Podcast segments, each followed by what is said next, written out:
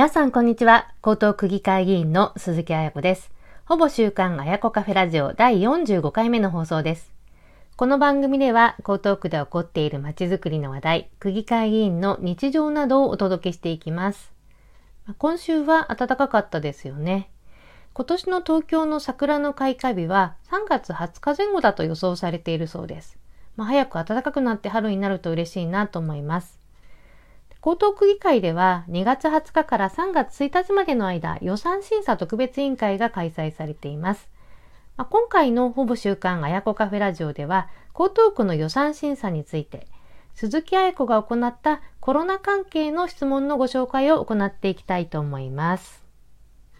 とまずは予算審査特別委員会とは何かというところなんですが、まあ、区長から提出された予算案が、まあ、区民の皆さんの意見を反映したものになっているかどうかを審議するために開かれる会議のことになります。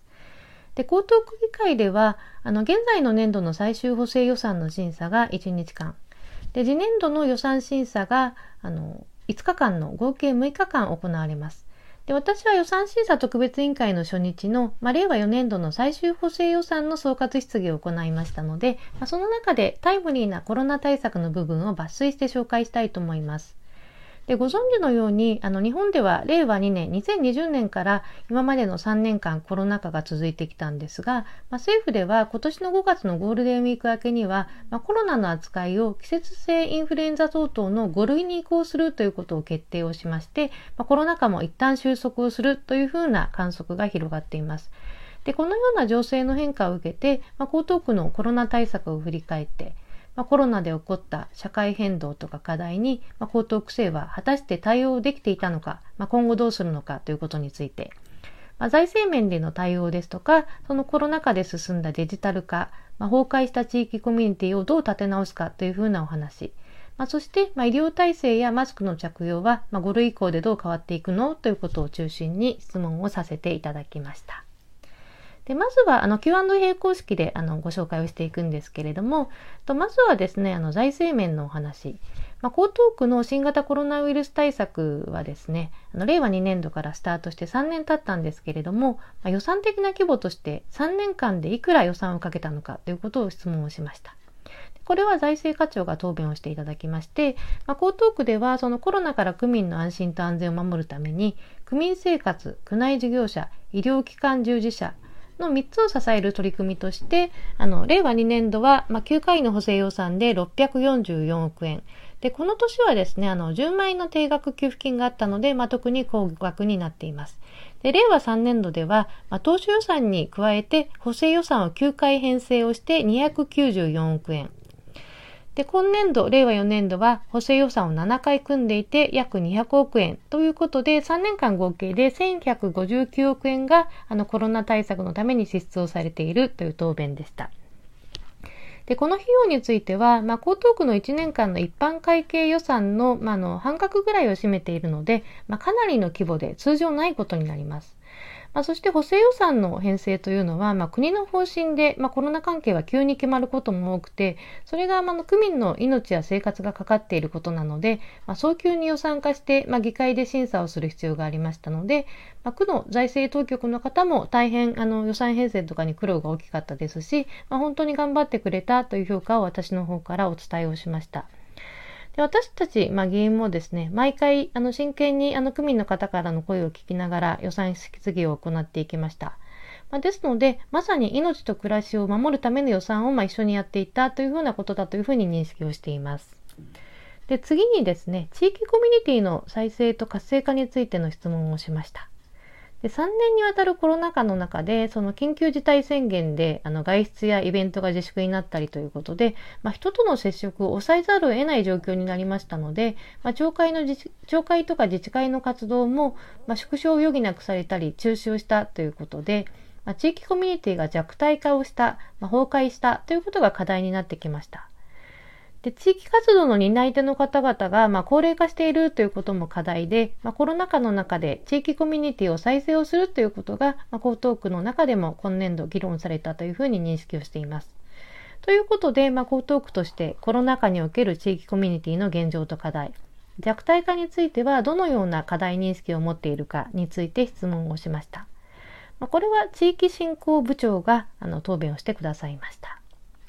で、コロナ禍のあの町会自治会のイベント中止や縮小は、まあ、感染症拡大防止の観点からは致し方ないことということですが、まあ、そのために地域コミュニティが崩壊したのは残念であるということです。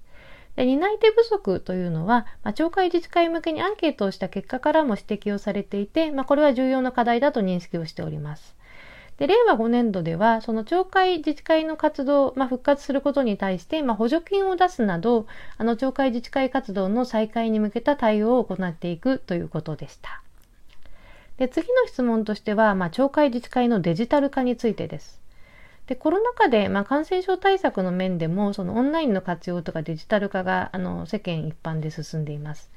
で自治体の会議とかマンションの管理組合でも定期会議をオンライン化するなど、まあ、時代に対応したコミュニケーション手段というのも広がってきています。で私自身もま地元の自治会のオンライン会議などにあの傍聴で参加させていただいてるんですけれども、まあ、高齢者の方も今では操作に慣れて、まあ、自然に活用されているなというふうに感じています。で町会や自治会などにおけるオンラインの活用、まあ、デジタル化の必要性について、ま、区としての認識を伺いました。で例えば、まあ、千葉市とか川崎市などでは、まあ、町会自治会のデジタル化とかオンライン化に対して、まあ、市が主催してセミナーを実施をしたりとか、まあ、東京でも町田市では、まあ、町内会でデジタル回覧板を利用する取り組みということを実証実験でやったりをしています。で江東区でも推進をすべきですけれども、まあ、区の認識を伺いました。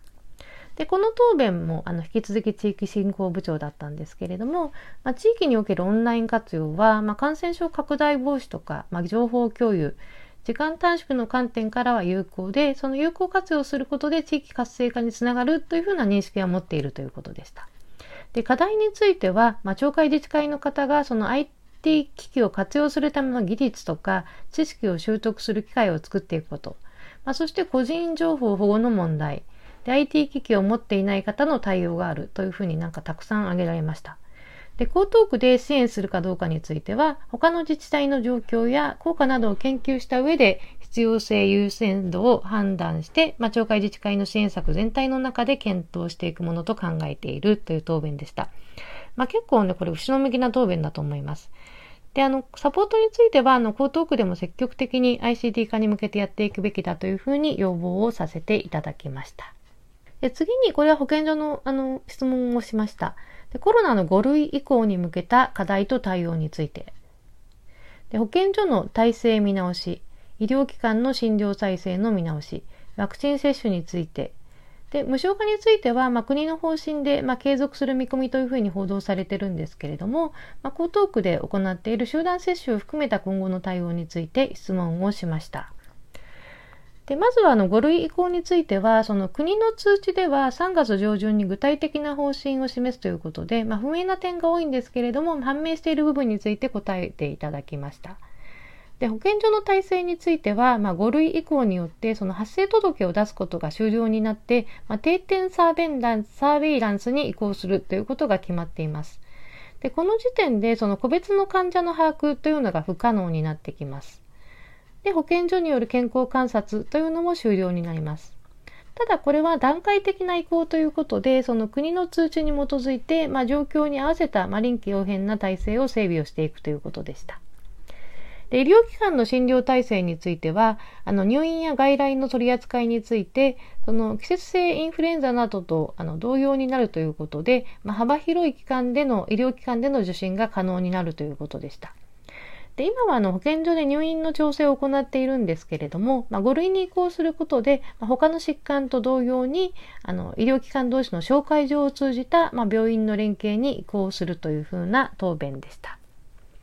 で、最後に、あの、まあ、江東区の集団接種に関する考え方について伺いました。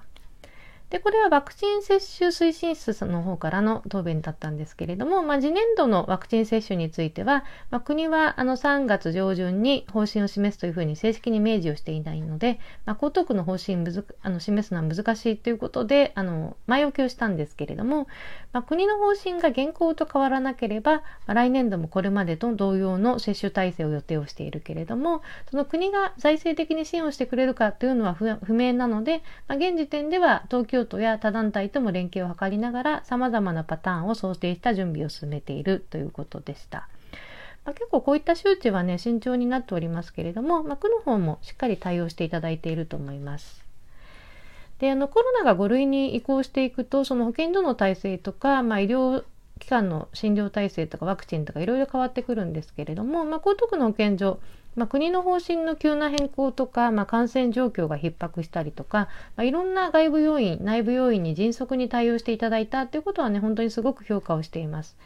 で今後もま国の方針って結構流動的なのであの大変だというふうに思いますけれども、ま、状況に合わせて区民の健康を守るために頑張っていただきたいというふうにお伝えをしました。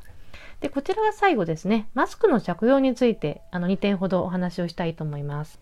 でマスクの着用について学校の卒業式については文部科学省から、まあ、児童生徒はマスクの必要はないというふうに詳細な通知が出されていて、まあ、それに基づいて実施をしていくことになっています。で今後の学校教育の中でマスクの着用についてはどのように変わっていくのか卒業式を除くところであの質問をしました。で答弁としては、まあ、教育委員会からなんですが、まあ、卒業式を除く今後の学校生活におけるマスク着用の指針については、まあ、国の新型コロナウイルス感染症対策本部であの学校におけるマスク着用の見直しは4月1日からとされていて3月13日から3月31日までは現状の扱いを継続するとしています。4月1日以降については、まあ、国は学校教育のあの実施についてはマスクの着用を求めないことを基本としていくこと。さまざまな事情によって、まあ、引き続きマスクを着用する児童生徒に配慮することなどが決定をされています。で江東区についてもその決定に基づいて4月1日以降についてはマスクの着用が必要とないものとしていくというふうな答弁でした。